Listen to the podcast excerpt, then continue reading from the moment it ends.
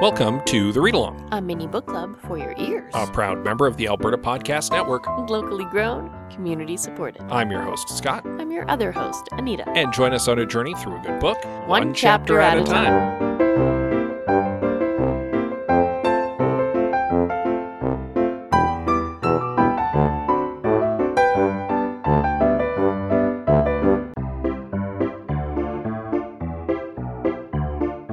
This episode of the Read Along is brought to you by Alberta Association of Optometrists, proudly celebrating a century of caring for Albertans. It happens. Parents can easily miss their child's eye problems. Issues can occur in only one eye, making it difficult to notice. The earlier an eye health or vision problem is identified, the more likely it can be corrected. The Eye See Eye Learn program provides an eye exam and free glasses if needed for kindergarten age children. 25% of kids begin first grade with an undiagnosed eye problem. To book your child's eye exam, please visit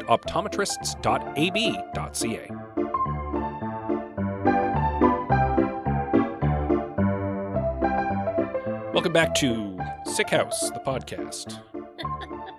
It's been it's been a month for us here at uh, at Chez Bourgeois. And we're not even done the month yet. Yeah, and uh, yeah, we just came off of a week of head colds for virtually everybody. I'm the only one who has escaped healthy Yeah. so far. So if I sound uh, a little nasally or congested, that is the reason why. Scott is recovering from the head cold that he got from our baby. Yeah, I think I'm the one who got it the worst, actually. Yeah, it's because you get man colds. I, I mean, I was I was down and out for like a day and a Oh, half. Oh, you really were. You were sick. You, Yeah. you weren't sleeping. You were all snotty and gross and coughing, and it was it was bad. Yeah, and this is exactly the content that the people who listen to the read along have tuned in to hear. Absolutely. People want to know about your hacking cough and your snotty nose. That's right. Um, and not at all about uh, the end of our book. Right? Yeah. Woo! Welcome to book club, everybody. We uh, we finished the last chapter last episode, and uh, I think we can we can just dive right into a short recap of the epilogue, Sure. in which uh, several months after the adventure, Nick and Johnny meet up at Halloween briefly, and Nick is still quite angry about many things, Hmm. and Johnny wishes him potentially a final farewell, and that is where we ended off. And uh, that leads us into our final analysis, our full book club episode of Beneath the Rising by Premee Mohamed. Woohoo.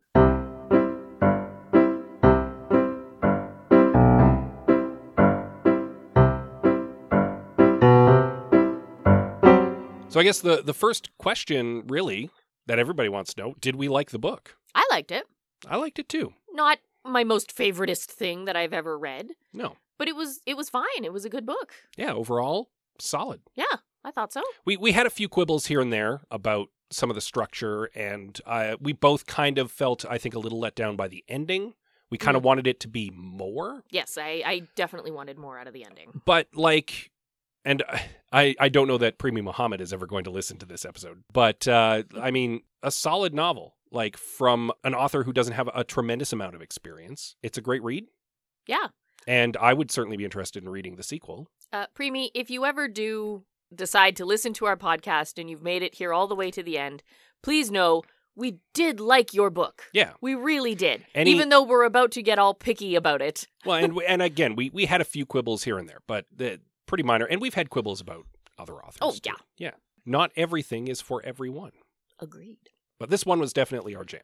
So instead of us uh, rambling on for an hour and a half and giving you an interminably long episode, I've sort of truncated it to some of the important things I want to talk about. Yeah, our book club episodes have a tendency to run a little long, and, and a lot ends up on the cutting room floor. We're going to try to streamline things a little bit. I want to I want to help Scott out with editing here and not prattle on for too long about stuff. So let's start right off the top. We've already discussed we both liked it, Mhm. but I have a, a question specifically for you. Okay. um, because you are uh, better versed than I am in the genre of Lovecraftian esque fantasy and horror, right?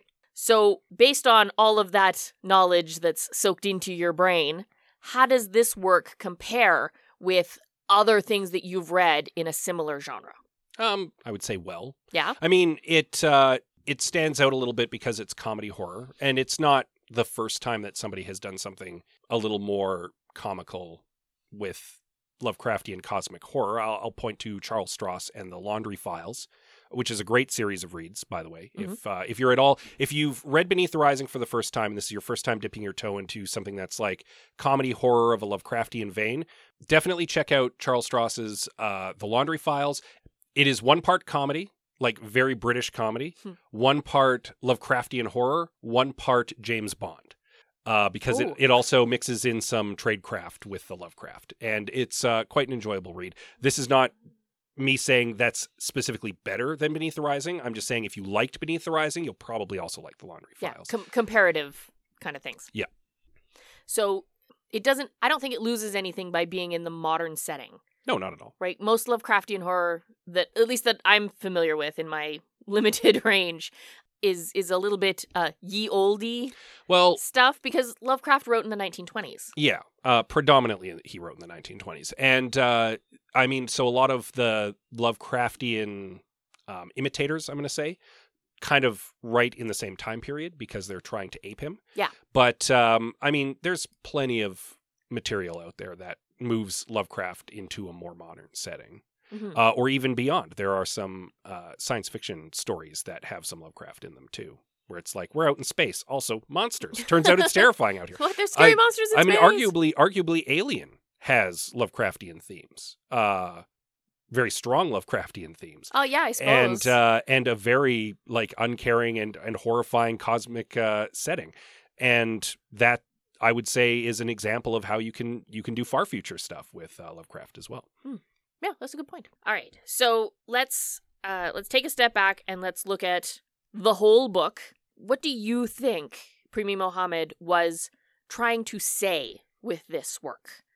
Like, what was what was the moral you took from the story? Well, I mean, we kind of discussed this last episode a bit. We were we were tiptoeing up to getting full book. Right, we're gonna we're gonna take the pin out of that episode and now Yeah, deal with it here. And I think that uh, the thing that we settled on is that while this is a story that is ostensibly about two friends trying to save the world from uh, Lovecraftian apocalypse, what the story is actually about is a friendship falling apart, a toxic friendship falling apart. yes, And that is very much what Premee focuses on. That's the heart of the story is Nick's realization that his relationship with Johnny is very one-sided, is very harmful to him, and that he doesn't want to be in it anymore. um, and the the setting is very much a uh, a place for that story to take place in, and that is why. And this was one of my quibbles with the book. We don't spend enough time living in the world because we're too busy living in Nick's emotions. Mhm.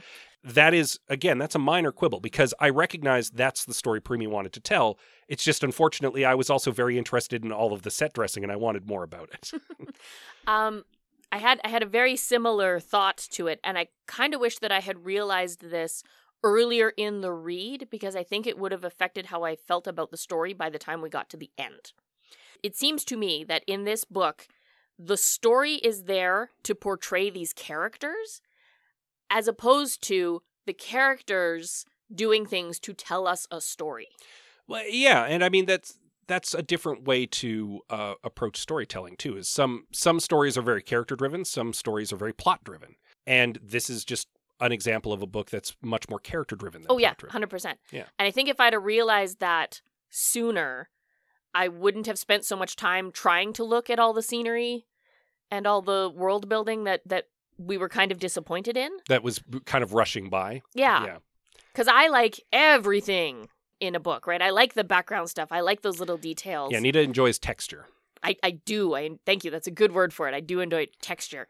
Yeah, and I think if I'd have realized that I was supposed to be focusing more on just the characters, I, I maybe wouldn't have tried so hard to pay attention to everything else That's going fair. on. That's fair. So, do you want to take a few more minutes to talk about this toxic relationship? Sure. Because it's such a big part of these two characters. Well, it's it's the core of the book. Yeah, it is. It is such a big deal the the relationship between these two, and the world falling apart just sort of happens around that. At, at the risk of repeating myself, whoo boy, does this friendship have baggage? wow. And uh, we still haven't decided one way or the other. Uh, at least in my mind, I haven't decided one way or the other whether or not Nick is actually free of Johnny's magic. I don't know. I don't think he is. Um, and I actually, I think I really bullseyed it last episode when I said his heart belongs to her and always kind of will because of the magic, but his mind belongs to him. And he's emotionally and physically and mentally mature enough at this juncture that he can make rational decisions and override his heart. Yeah, I, I agree. Um, he does it in the in the very last chapter when he he watches her walk away putting on her her great display of being Frodo leaving for the west. And he thinks to himself like his heart in that moment is like I should go and I should like stop her and say you know what? It'll be fine. We'll meet up again in a few weeks. Everything will be yeah, okay it would be really easy just to chase after her. and her and his brain is like no no you shut up. You shut up heart. I don't, you need dare. go away. Don't and need you. and uh, and he makes the he makes the more rational decision in that moment and i think that that's kind of where he's at at the end of the book is that because he knows what's going on he can now make more informed Yeah. decisions and even though he will always have that knee jerk reaction to be there for her to comfort her to be her friend he now knows why that is and he can override that Yeah, he hasn't broken the spell. He's overpowered the spell. Yes, he's compelled to go follow her and to be with her and to love her and support her and all those things. But he is strong enough now, Yeah. emotionally, mentally, maybe even physically, I don't know, to say no. Yeah. And I think that actually speaks to the broader theme too. Like it's kind of on the nose, if anything, but that's kind of where Nick is at. Mhm. He recognizes the the terrible relationship for what it is, and even though he still feels the pull of it, he can resist it now. Yeah. We've been talking about it through the whole book, right? That's the whole. It's it's like the crux of their relationship is just how bad it is. Yeah, because So- and it's because it's very one sided. Because Johnny takes from him what she does not give back. yeah, it's it's crazy selfish. Yeah. And I mean, you can argue, well, she's tried to give back because she's offered to put him through college. She's offered to pay his bills. She has offered to buy him extravagant gifts. That's not giving back. That is throwing money at the problem again. which is Johnny's MO. Right? Make throw money at it, make it go away. And that's but that's not emotional reciprocation, which is what Nick desires Yes. and what And- she is incapable of giving. And I would argue deserves. yeah. Her arc, I, I'm pretty sure I said it last chapter. Uh, her arc was very disappointing for me. I think she didn't really grow as a character. but having had a week to sit on it, I think that was intentional. oh, it had to. Johnny Johnny is not meant to change. Nick is meant to change. Hmm. Nick is meant to recognize that Johnny will never change. She will always be that person and that he needs to move beyond her. Uh, we may or may not do it on the podcast, but would you read the sequel to this book? Oh, probably. I mean, we've we've done that before where we've been like we've read the first book of a series and been like, yeah, I'd read the follow-up to that. We have yet to set a precedent where we do read a follow-up novel. Yeah, I know. It might yet happen. It the might. door is cracked open there. But we don't want we also don't necessarily want to fall into reading a Yeah. series.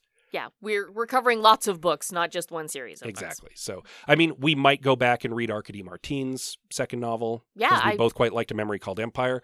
We we might come back and revisit Premee Mohamed with her follow-up novel to Beneath the Rising. Marlon James, I'd be interested in to read the rest of his yeah, series. that that sequel isn't even out yet. yeah, I know. Um, but yeah, the the the door is open, but at the moment we promise nothing. it's true.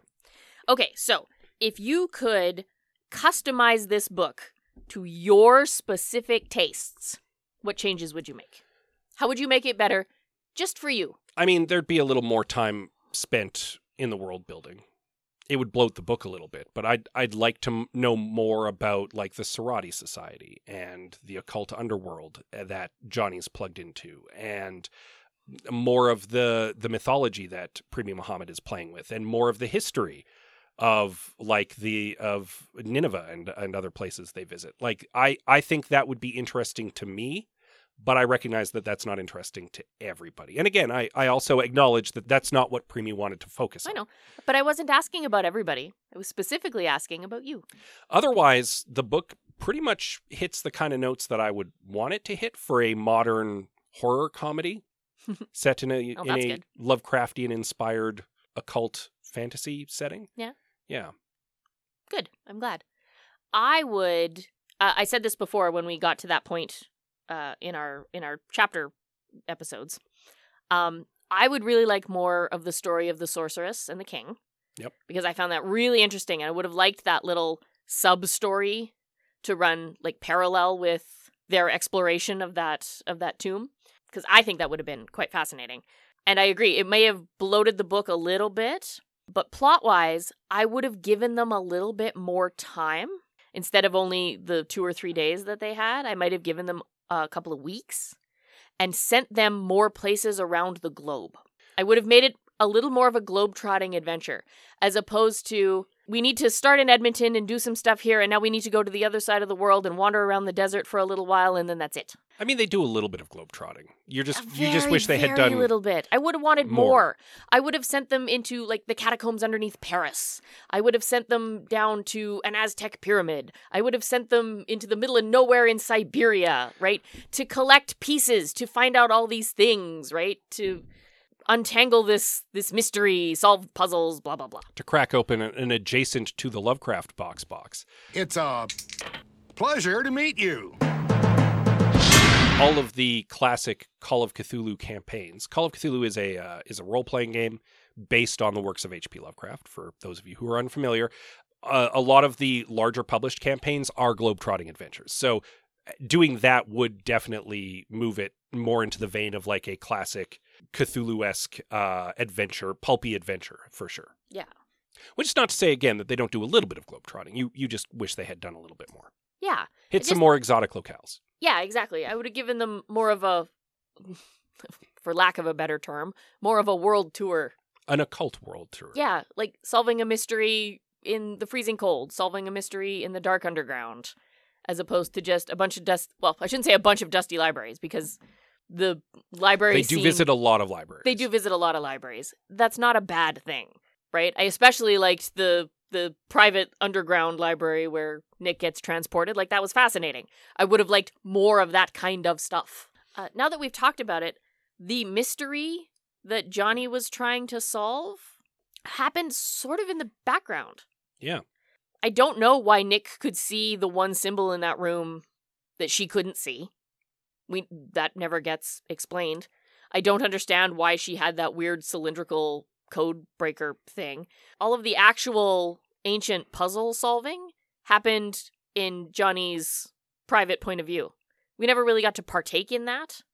And I think it would have made the mystery a little more compelling for us as a reader if we got to be part of it to see if we could help or not figure it out Fair enough. right? I know I don't mean to turn this into a mystery novel, right? Don't quite go that far, but feed us feed us a little something. Well, there is an enduring mystery at the end of this novel, too, because Nick was clearly plugged into some sort of higher power. Yes, And that might have been part of why he was able to spot that symbol that she couldn't. maybe. But that's just our speculation, isn't it? We don't actually know. And neither does Nick by the end of the novel. Yeah. It's one of the enduring mysteries for him as well. Yeah, one of those little things. But yeah, and I agree with you. I would have I would have added a little more to the ending. Tied up tied up a few more loose ends. Yeah, you were you wanted there to be more aftermath. I really like a nice wrapped up with a bow, no loose ends ending. Happy or not. I prefer happy endings because I'm a warm fuzzy that way. But yeah, I don't like leaving too many things up in the air. It makes me feel like like I was just fed a bunch of nothing. Like this never paid off. Why even talk about it? Well, again, this book was written with the knowledge there would be a sequel. Fair enough. So there are, I think, intentional things that were left off to be discussed or wrapped up in the follow up book. I still don't like that as a methodology.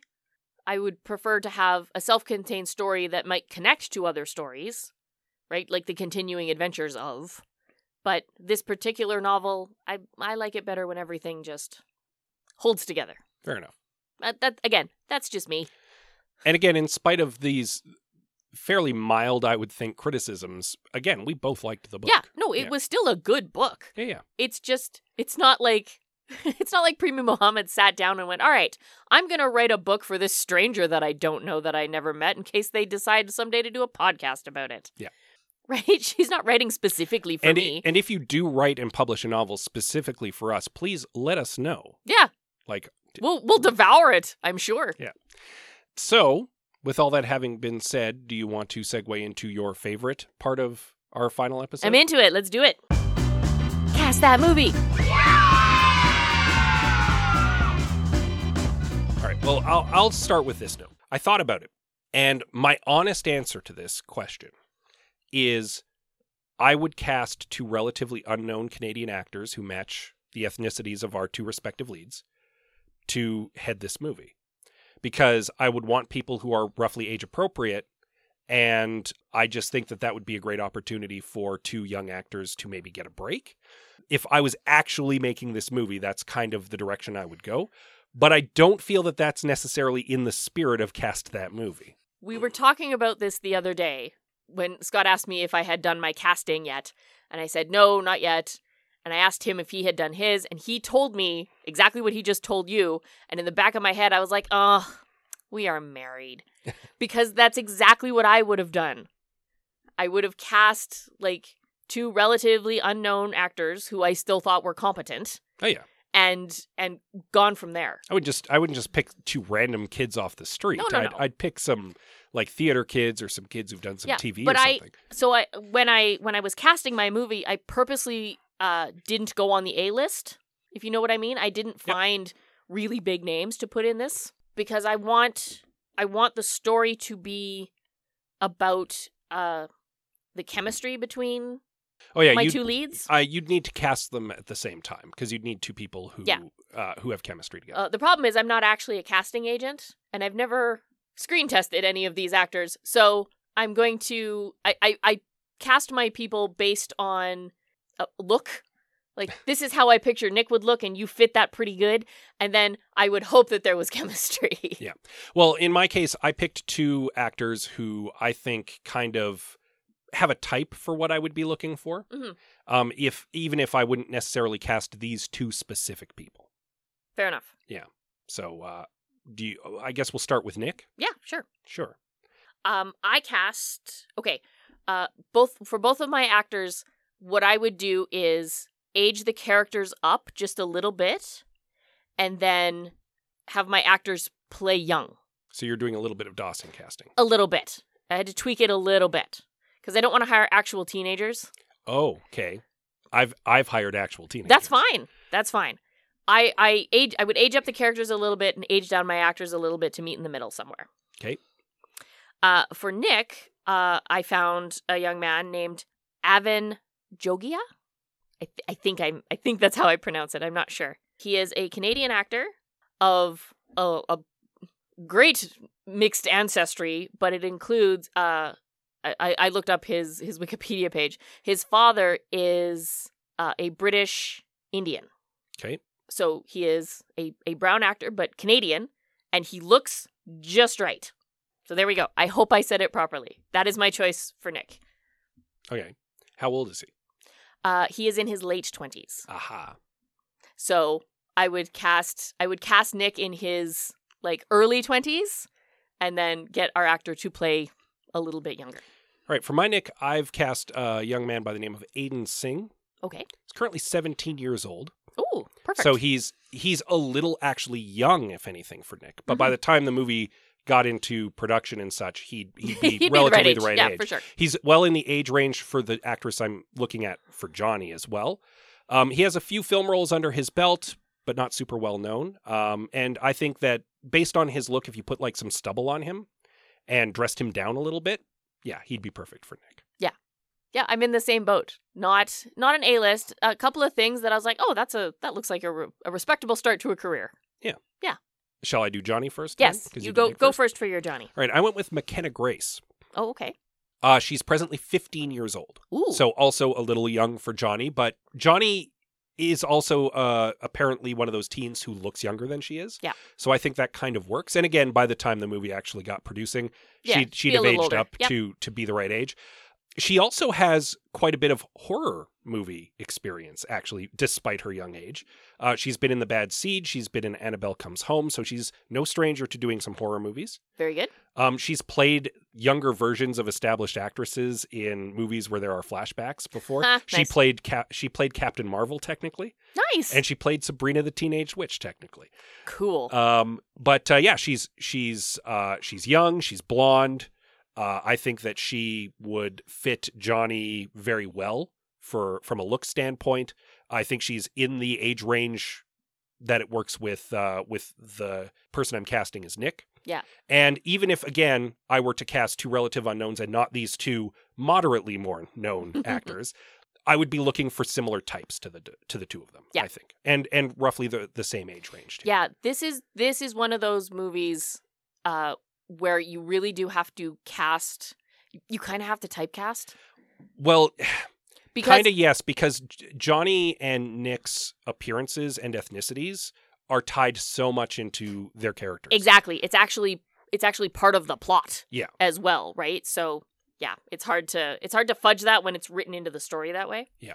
Uh my Johnny is a a lady in her uh, early 20s Mhm. who I would just age down a little bit. Uh Chloe Grace, and I hope I said this correctly, Moretz? Chloe Grace Moretz, Yes. well-known actress Chloe Grace Moretz. Yeah. Well, not super well known, but well known enough, right? Who also has some horror movies on her in her filmography. Uh, honestly, uh, if she was younger, I might have said Dakota Fanning. Actually, Yeah, that type Yeah. is kind of sort of what Chloe I was Grace going for. Moretz is is very much the same kind she of type. has, uh, she has that very like pretty young thing look to her, which is what I picture Johnny having. but she also has really good acting chops. Yeah, but good acting chops because you know scary things are going to happen to our characters. So yeah, so that's who I put. Uh, I don't know how they would play together on screen. Yeah, but they but they both have the right look. and this is, I mean, we discussed that right at the top here as well. You, you this is the kind of uh, situation where you kind of have to screen test them together hmm and make sure you're getting two people who have the right chemistry. Yeah, because they're going to be spending a lot of time together filming this movie. But we are just two schlubs in our basement putting together fantasy casts, so I'm not particularly worried that we're going to, you know, actually miscast a movie. So yeah, we've cast that movie, There we go. which means we have come to the end. We have of Beneath the Rising by Premee Mohamed. And it's time to put that book up on the shelf with the other eight novels that we've already read and uh, pick up our 10th novel. Based on a Twitter poll that we posted a couple weeks ago, uh, you were looking for a fantasy novel. And so we went out and we found ourselves a fantasy novel. Ooh, boy, howdy did we. I love the back of this book. It's fantastic. Dragons. Art. Revolution. Gyen Jebi isn't a fighter or a subversive. They just want to paint.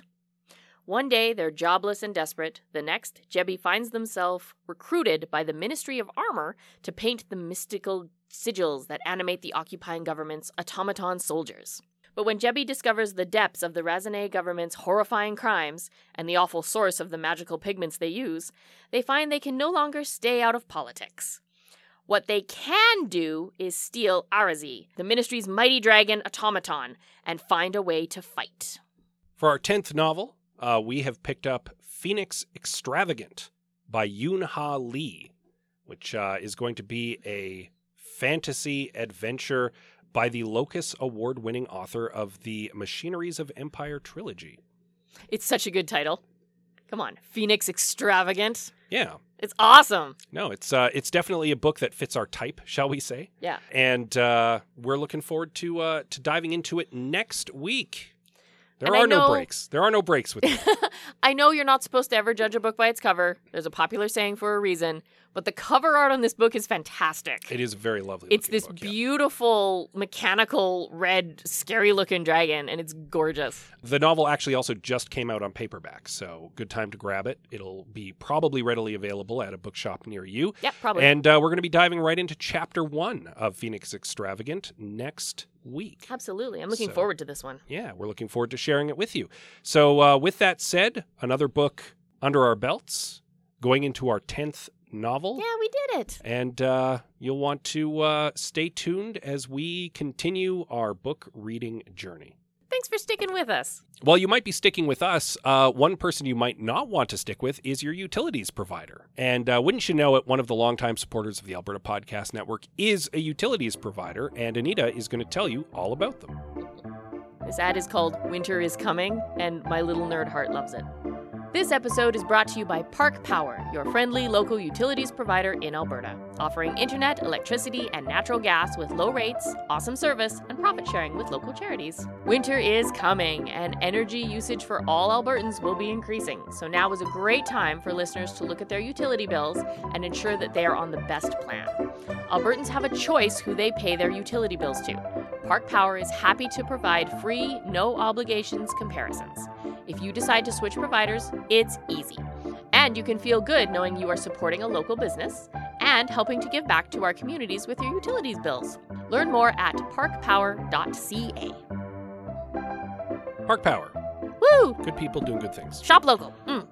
Uh, obviously, if you are listening from abroad or further afield than Edmonton, uh, you should also seek out local providers Yeah. in your area. Still shop local. Still shop local, but uh, it, we forgive you for not shopping Edmonton if you don't live in it. Yeah, Edmonton. it's fine. Um, you can uh, find out more about Park Power and other sponsors of the network at the network website, albertapodcastnetwork.com. While you're there, you'll definitely find some other podcasts worth listening to. We have a great lineup. It's uh, always always good to check back from time to time, see what's new. Uh, you can find those podcasts on your podcatcher of choice. While you're there, give us a little rating and a review. Yeah, we appreciate that, especially now that we finished a book and are starting afresh. Yeah. Yeah, it's good stuff. Now, now's the perfect time to jump in and give us your your fair but uh, scathing criticism about our uh, about our podcast. You can reach out to us on social media. Absolutely. We are on Twitter, Instagram, Facebook, and Goodreads. We are at the read along for most of those. You can also reach us via email. We are the read along at gmail.com. And with that said, as always, we love you very much. Thanks for sticking with us for yet another novel, and we'll see you next time. Mmm, fresh book smell.